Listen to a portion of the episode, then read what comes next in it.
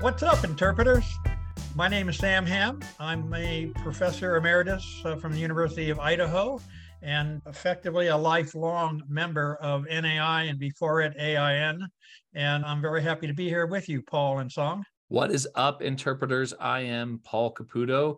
Very happy to be here with Sam Ham, who just gave uh, maybe the most modest introduction of Sam Ham someone could give. So, legendary interpreter figure in the field, Sam Ham. So glad to be here with you. And with me, as always, is. Hi, I'm Song. I'm your NAI event manager. And what's up, interpreters? Sam, this is the second time we've had you on our podcast, and it is always a pleasure. And it always coincides with baseball season being played. So go figure. You, that's that's correct. You've never contacted me about anything during any other sports season. I know. well, we may be able to get into the uh, the respective playoff races for the Phillies, Mariners, and Red Sox, Sox. who are mine, Sam's, and Song's teams, respectively.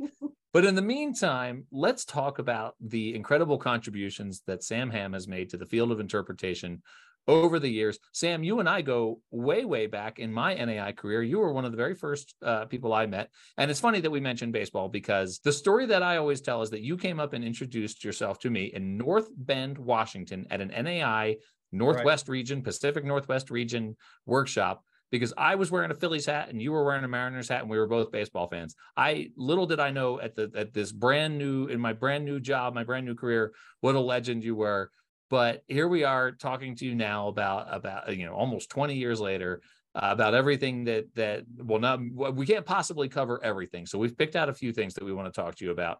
So i'm going to just ask you first i know that the the whole notion of hard research on brain science and the way people learn and the way people understand messages has been central to the work that that you've done. So that that's where I'd like to start. Can you talk about what it is, uh, you know, that informs the work that you do that led to, you know, all of your writing on thematic interpretation? I can, and I, I, I can tell you, it all began in the summer of 1979 when I was the interpretive team coach at Olympic National Park. And I I, wasn't the chief of interpretation. I was the coach I didn't evaluate people. I coached them. I worked with them, and I would go around the park. And it's a rather large park, uh, and and go to every talk, every guided walk, every presentation and orientation talk, and then come back at least a second time um, to follow up with the interpreter on the previous advice I'd given them. It was a great job but I myself were giving that summer my own guided walks, and and I did a campfire program when somebody else couldn't be there. I put on my uniform and I went and did the campfire program. Um, but what I noticed in my guided walks is that I was I was in this amazing uh, rainforest, go the, the the rainforest in Olympic National Park, a temperate rainforest, gets 12 feet of rain a year, and the trees are huge, and the and and, and the wildlife is fantastic. And it to me, it was just one of those magical places where, especially at that young, impressionable age, it would blow me away. I would literally get goosebumps sometimes walking down this trail and looking at these giant, almost you know, several hundred year old trees that, that were that were six feet, you know, redwood size, Douglas firs or hemlocks and, and western red cedars. I was noticing that my audiences weren't getting the same reaction. It was when the thought is is is, is obvious as it seems today to any interpreter or communicator of any kind. It occurred to me very clearly that I'm not the audience those people are different than me. And then a little while later, I figured out because they outnumbered me, that made them normal. and so and so this this interest suddenly spawned i'd always been interested in communication psychology in one way or another but that recognition is as obvious as that might sound today to your listeners led me on what is now a more than four decade journey of trying to understand cause and effect relationships between communication input and accomplishments. And in other words, how can an interpreter do his or her job in certain ways that are more likely, that statistically, empirically, are more likely to produce the outcomes that you have in mind? like goosebumps, caring, loving, and things mattering, and then those sorts of things that interpret appreciating that we talk about all the time. What are the cause and effect relationships? So that's where brain science, and particularly cognitive and behavioral psychology, became the focus of my attention but the focus of my attention was certainly on doing research. Later, I went I got my PhD, and and then we know, you know, 450 publications later, I took research seriously.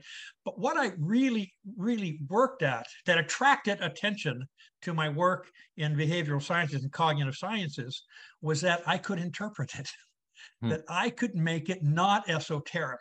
I could make it it's it's thoroughly theoretical and it's all based on some pretty esoteric science if you read it. But I wouldn't bog down my students or interpreters when I train them with that stuff. I would just give them enough of it so that they appreciated the evidence so that they knew I wasn't making stuff up hmm. and then show them the practical application and that was the link the link between applied communication practical interpretive application and the empirical basis for it. And that's basically what my career has been defined by trying to make that science that is clearly relevant to interpreters applicable to them so they can see how to use it to do their everyday work better. Sure. So it seems to me like you can take these, um, you know, the brain science that you're talking about, and it's there's a direct application to your TORE model, right? Which is thematic, organized, relevant, and entertaining. This was a, a really significant contribution to the profession of interpretation. How did you how did you come up with yeah. this? I mean, I, if you if you Google this, right, it pops up on Wikipedia about thematic interpretation. I, I still don't know who did that site, but they, they did a pretty good they did a pretty good job. They did pretty good. They did pretty yeah. good. That's a great question, Song. Uh, and but I have to tell you that the TORE model, T-O-R-E, evolved. It resulted from all of that research. In 1990, I went to Costa Rica on a sabbatical leave and I did I did a half year sabbatical, and I was attached to the National University of Costa Rica as that was sort of the institutional affiliation. But I was there to write my first book, which would be published in Spanish a year bef- before it was published in English, because I had a contract with the U.S. State Department in Honduras to produce a certain number of copies of it, so that which helped finance the, my work on the book and my sabbatical leave. Uh, but when, when I sat down at my little laptop in what my kids call the Star Wars room because it was open air with bars. But when I at night when my computer screen was on, these huge insects would come flying through there. They're all, all, it was it was quite quite a show actually. Uh, but it was there one night, and I said I have got to now summarize and try to put into categories what all this research is telling me. And now over a century, of research on how the brain processes communication and how that communication can Im- influence us in various ways as human beings, how we think, how we feel, how we behave, etc.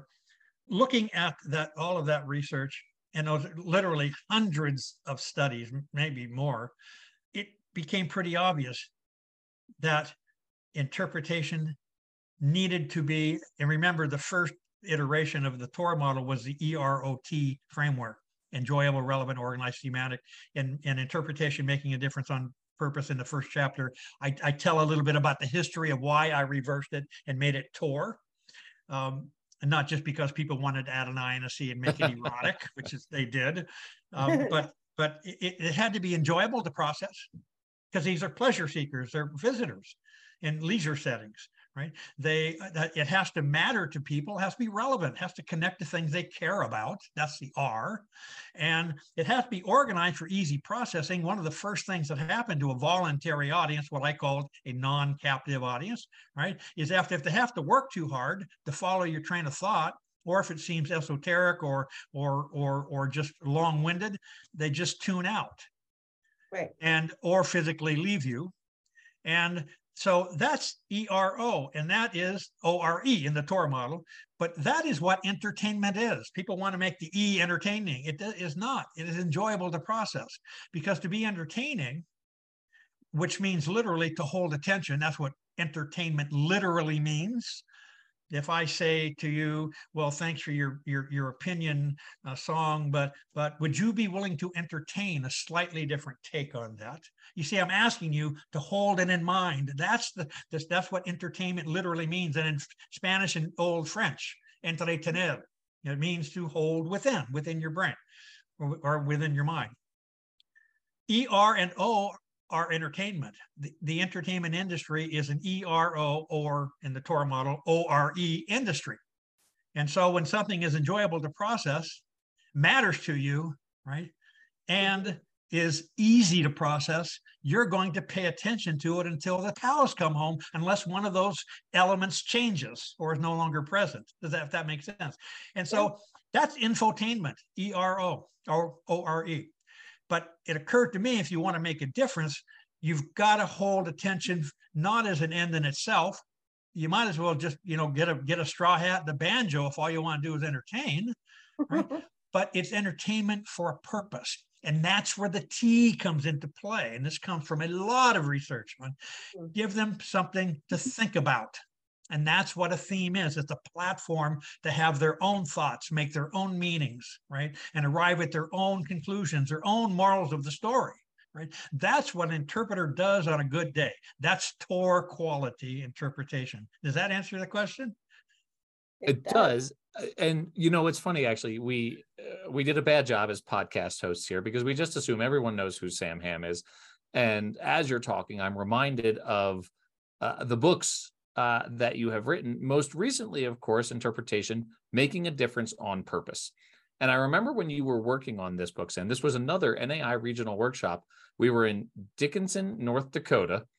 The snow was blowing sideways for an entire week and you and I were sitting there in this sort of dimly lit pub, having a beer, drinking, I think Moose Drool, if I remember. Yeah, we and were in Montana, Paul.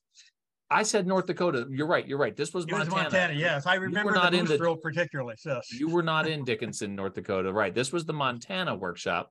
But anyway, we were talking about the new book that you were working on, uh, yeah. interpretation, making a difference on purpose, which is the the current version of of your book. It's the it's the most recent book that you've written, and you said to me something that really stuck with me when you first uh, wrote environmental interpretation and you were writing about thematic interpretation. You said, "I never realized people would write boring themes." Yeah. And, and, it, and it really made me laugh and i think that's where you know this this idea of making a difference on purpose you know having a reason behind doing what you're doing it's not just enough that it has a sentence you know that it's a grammatically a sentence and has a period on it on the end It's right. got to be on purpose and I think that that's been so critical to this this conversation. And and uh, for the for the listener at home, this is an audio podcast, but Sam is laughing right now, so thank goodness for that. But uh, what what is the difference as as your career evolved and as your thinking evolved uh, on thematic interpretation, taking us from you know here is technically what a theme is to here's a theme where you're actually making a difference on purpose. I chose the subtitle of, of the book and notice I, I, uh, it didn't have the word environmental. The title didn't mm-hmm, have the word mm-hmm. environmental like my first book, and that's be, and there was a reason that one did, uh, but but uh, but this one particularly didn't because I kept hearing from people in the cultural resources field, well, that's nature interpretation. Yeah, but that doesn't apply to what we do. Of course, mm-hmm. the human brain is the human brain. It doesn't matter what topic you're presenting. so, so part of my reason for just the title interpretation uh, without reference to nature or culture or any just interpretation was that. And then the subtitle to make making a difference on purpose is again me saying listen this is not a magic trick you're trying to pull off. You're, you're not you're not pulling a rabbit out of a hat. You're not you know throwing some communication thing at the wall and crossing your fingers and hoping to get lucky which is what you're doing when you just make it up right but you can be more strategic. Not to say that some people aren't intuitively gifted in exactly what I'm talking about. They take my workshops all the time. They come up, they they love them. They come up afterwards and say, Sam, you know, I really didn't learn a lot, but now I can explain it. Now mm-hmm. I can explain my own brilliance is what they're is what they're saying to me, you know, which is which to me is a great, great outcome. But I want interpreters to know they can be more strategic. And and there's something that that word strategy and being strategic sort of sort of rubs against the creative, freewheeling spirit that really good interpreters bring to their work. And, and, and that's always been a tough line for me to toe that some people think, well, having a theme is, is locking you in, it's, it's restricting or constraining you.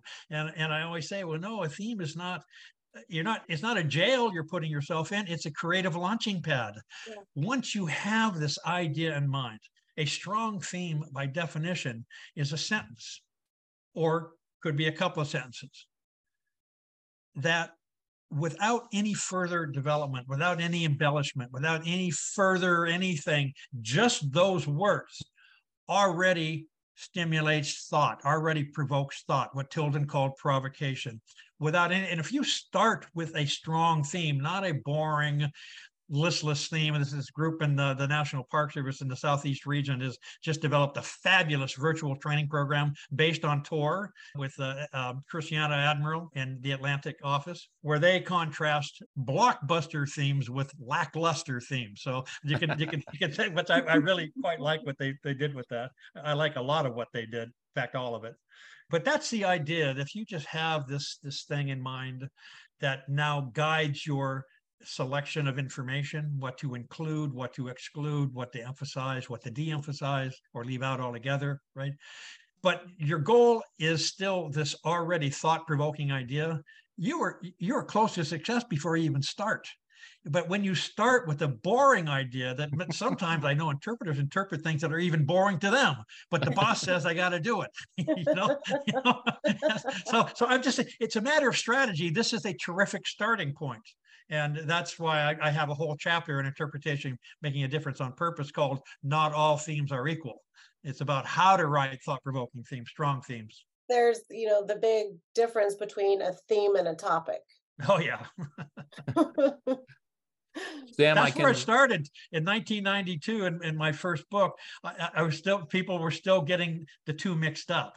Yes. And and it gets even, you know, I speak Spanish and I do done worked all over Spain and, and every Latin American country and the Caribbean as well, where to this day they want even our, our colleague Manuel Gondra in, in, in Mexico, Paul, he really prefers the word thesis in Spanish, tesis, mm. rather than tema, because in Spanish, the word tema, which is what theme is in Spanish, tema, literally is taken to mean topic. Yeah. Yeah. and so when you're trying when you're trying to convince people, you're not just picking a topic now then to talk about.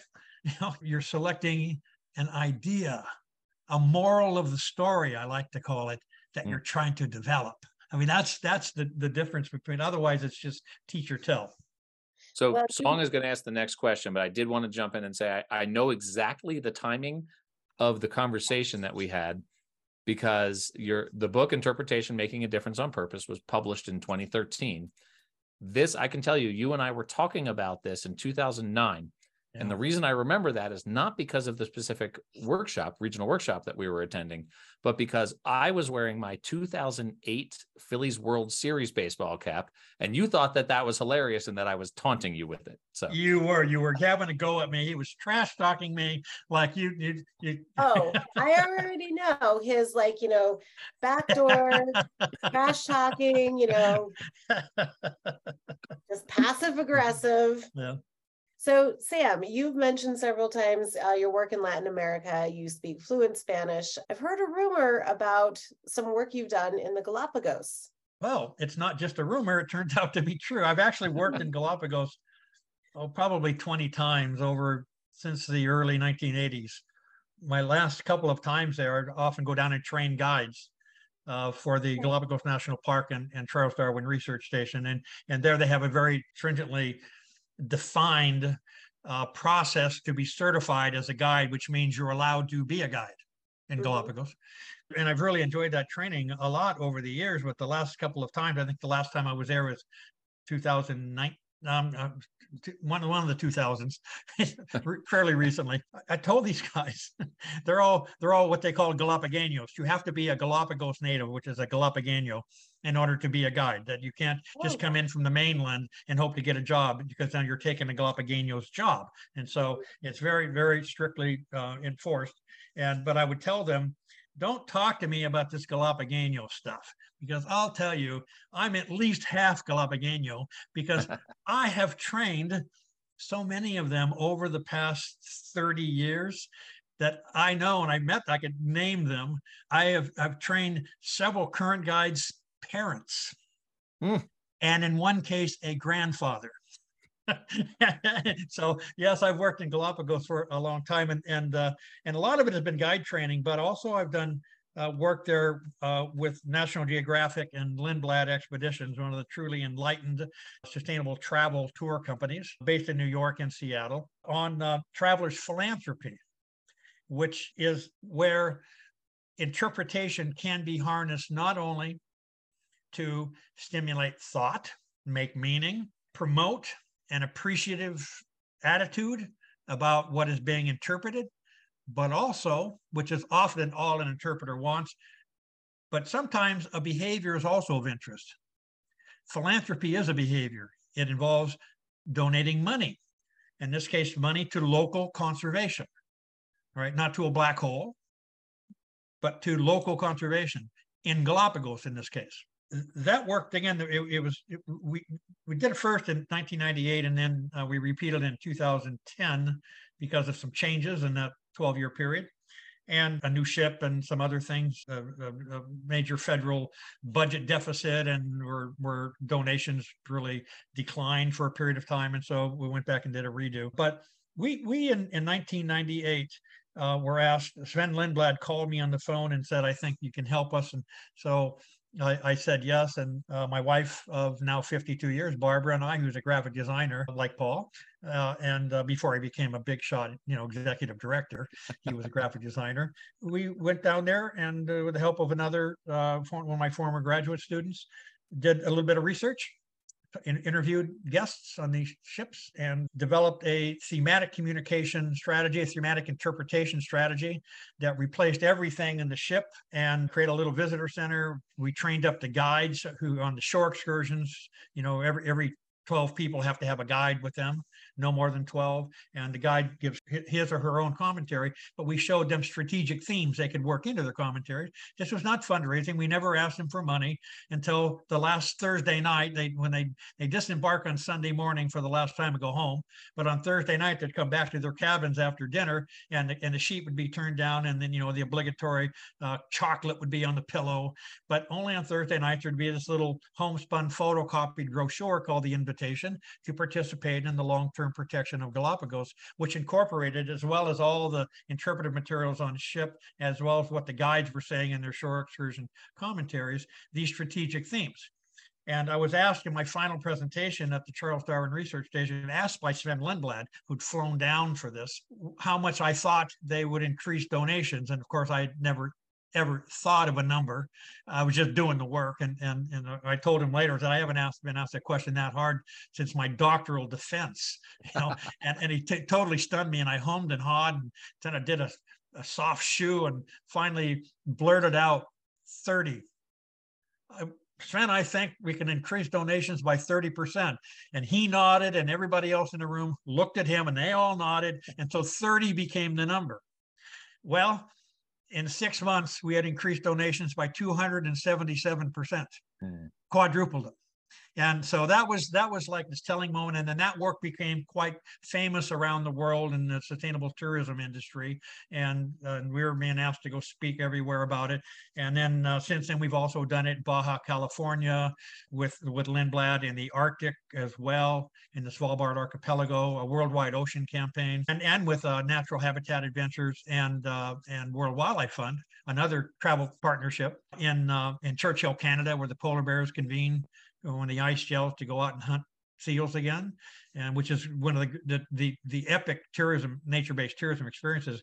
Go go see the polar bears in Churchill, Man- northern Manitoba, Canada. Stunning, along with Northern Lights, by the way, just for added value. But uh, that that work has become really really important, and it, it spawned a, a whole.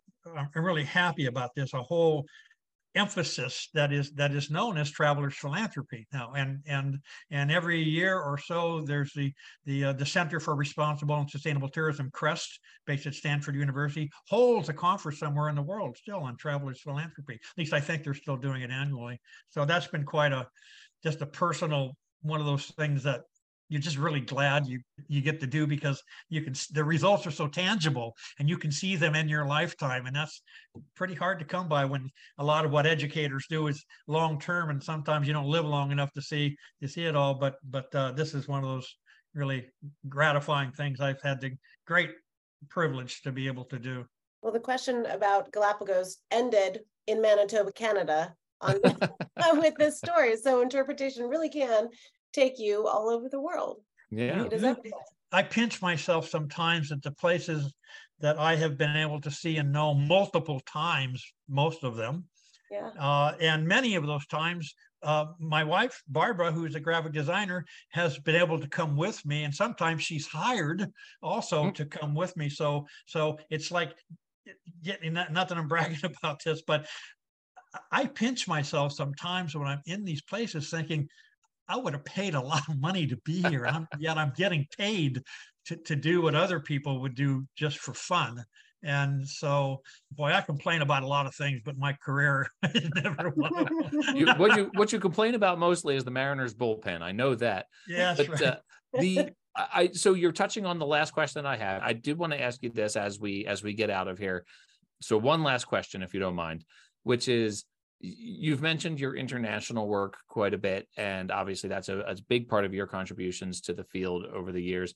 Uh, not just in terms of the the content and the research but literal contributions to the field in that your books have been translated and you have not asked for royalties in exchange. You have literally just donated these titles that's to right organizations to to raise money for their for their own efforts as well. So that's been philanthropic on your part but yeah. i'm i'm curious to know and i'm not going to ask you to comment on that. Let me i'll just do the commenting on it. That that is that is generous of you to do that and uh, it's important for the field that your work is is out there in that way.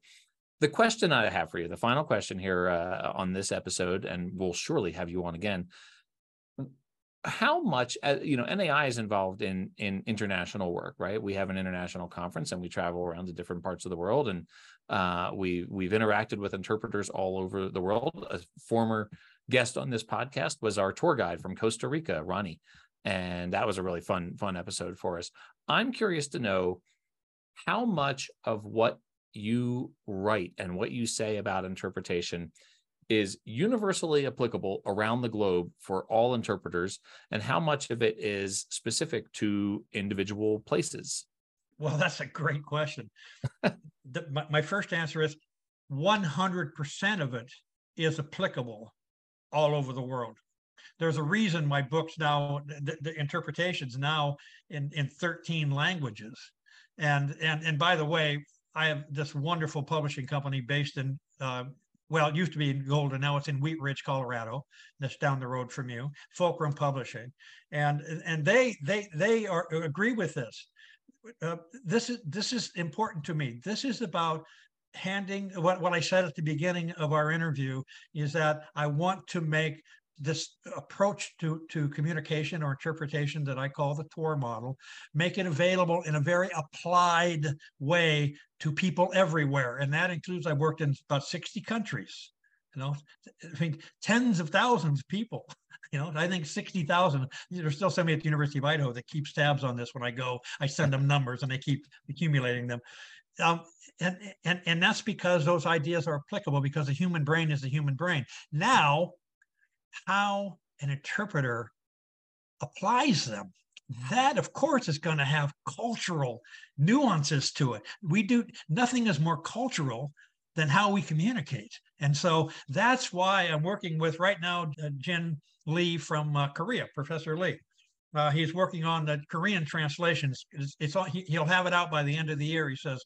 But it's you wouldn't believe the conversations he and I uh, have, and sometimes we bring in Naoko Yamada, who who uh, just the Japanese version's just off the off the press, and so it's out there now. That Naoko, who was my former graduate student, right, did, and have because they're both Asians, and there's even though they're very different languages, there's some cultural things there that that they that they understand uh, uh, with one another that are totally new to me. These are fascinating exchanges of emails with, with Dr. Lee and, and earlier with Naoko uh, about how to trans. You know, in the word in, in the Japanese language, there is no translation or standard one translation for the word interpretation or making a difference.